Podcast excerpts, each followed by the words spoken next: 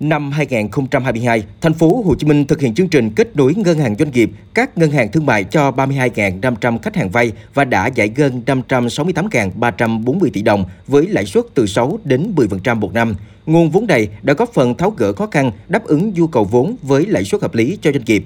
Năm nay, đến thời điểm này, các ngân hàng thương mại đăng ký tham gia chương trình kết nối ngân hàng doanh nghiệp của thành phố với hơn 300.000 tỷ đồng cho vay theo mức lãi suất từ 7 đến 11% một năm.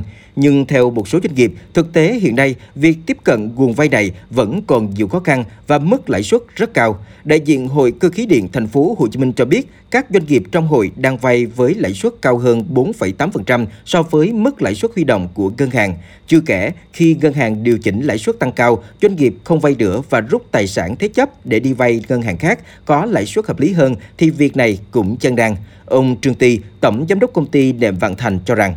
Theo tôi nghĩ là mấy anh phải điều chỉnh cả lãi suất là phải có 8% nói là thích hợp các cái doanh nghiệp. Tại sao các ngân hàng khác ở nước ngoài người ta lãi suất thấp? Tại sao Việt Nam chúng ta lãi suất mà tới mười mấy phần trăm? Nó vô lý. Là lỗ thừa lạm phát cái gì? Một số doanh nghiệp lĩnh vực khoa học công nghệ thuộc diện được vay ưu đãi cũng khó tiếp cận nguồn vốn vay. Cụ thể như công ty khoa học công nghệ châu Âu thuộc diện được vay các chương trình ưu đãi cho doanh nghiệp khoa học công nghệ và vay từ quỹ đổi mới công nghệ quốc gia, quỹ phát triển doanh nghiệp vừa và nhỏ. Tuy nhiên, trong 6 năm nay, doanh nghiệp này gõ cửa nhiều ngân hàng và quỹ mà vẫn chưa vay được vốn. Ông Mai Quốc Ấn, giám đốc doanh nghiệp này kiến nghị cần có hành lang pháp lý rõ ràng hơn để tránh việc tư lợi hoặc làm sai trong cho vay giải ngân các nguồn quỹ ưu đãi này. Tôi đề nghị luôn là làm rõ cái việc là có phải ký 3% để tư vấn tài chính. Nó giống như bảo hiểm vậy đó, Thủ tướng mà chỉ đạo xong đó. 700 mấy chục triệu một lần vay và 700 mấy chục triệu là một số tiền rất lớn, 770 triệu chứ ít đâu. Mà doanh nghiệp đã khốn khổ rồi mà còn phải phải tính thêm cái đó vào thì tôi đề nghị làm rõ chuyện này. Một khó khăn khác nữa trong việc tiếp cận vốn của doanh nghiệp là một số ngân hàng ngại nhận tài sản thế chấp là đất nông nghiệp hoặc đất thuê dài hạn trong các khu công nghiệp. Công ty cổ phần tập đoàn Xuân Nguyên ở huyện Bình Chánh hoạt động trong lĩnh vực nông nghiệp. Năm 2016, ngân hàng chấp nhận tài sản thế chấp của doanh nghiệp là đất nông nghiệp và cho vay hơn 50 tỷ đồng để sản xuất. Thời gian gần đây, đến thời điểm đáo hạn thì ngân hàng không chấp nhận thế chấp tài sản đất nông nghiệp này nữa. Còn nguồn vốn ưu đãi dành cho các doanh nghiệp vừa và nhỏ trong lĩnh vực nông nghiệp thì lãi suất chỉ hơn 5,5% một năm nhưng không tiếp cận được. Ông Lưu Nguyễn Xuân Vũ, Tổng Giám đốc Công ty Cổ phần Tập đoàn Xuân Nguyên cho biết doanh nghiệp phải bán đất nông nghiệp đang sản xuất để có vốn xoay sở.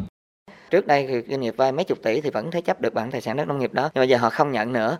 Sau này thì họ bảo là ừ, ngân hàng vẫn cho công ty vay nhưng mà anh phải đổi tài sản đảm bảo khác là bằng cái tài sản đảm bảo là phải là đất ở hoặc là nhà hoặc này kia nọ thì cái tài sản của doanh nghiệp nó là vốn dĩ là tài sản đất nông nghiệp thôi tại doanh nghiệp làm nông nghiệp mà Trước khó khăn của nhiều doanh nghiệp trong việc tiếp cận vốn vay, Chủ tịch Ủy ban nhân dân thành phố Hồ Chí Minh Phan Văn Mãi đề nghị Ngân hàng Nhà nước Việt Nam chi nhánh thành phố Hồ Chí Minh nên rà soát và giải quyết nhanh những vướng mắc của doanh nghiệp hiện nay.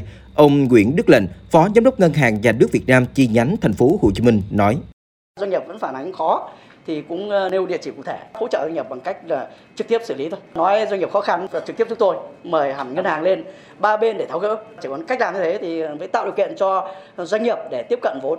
Nếu mà cái nguyên nhân nó thuộc cơ chế chính sách, tôi sẽ ghi nhận kiến nghị ờ, ngân hàng trung ương, chính phủ và ủy ban dân thành phố.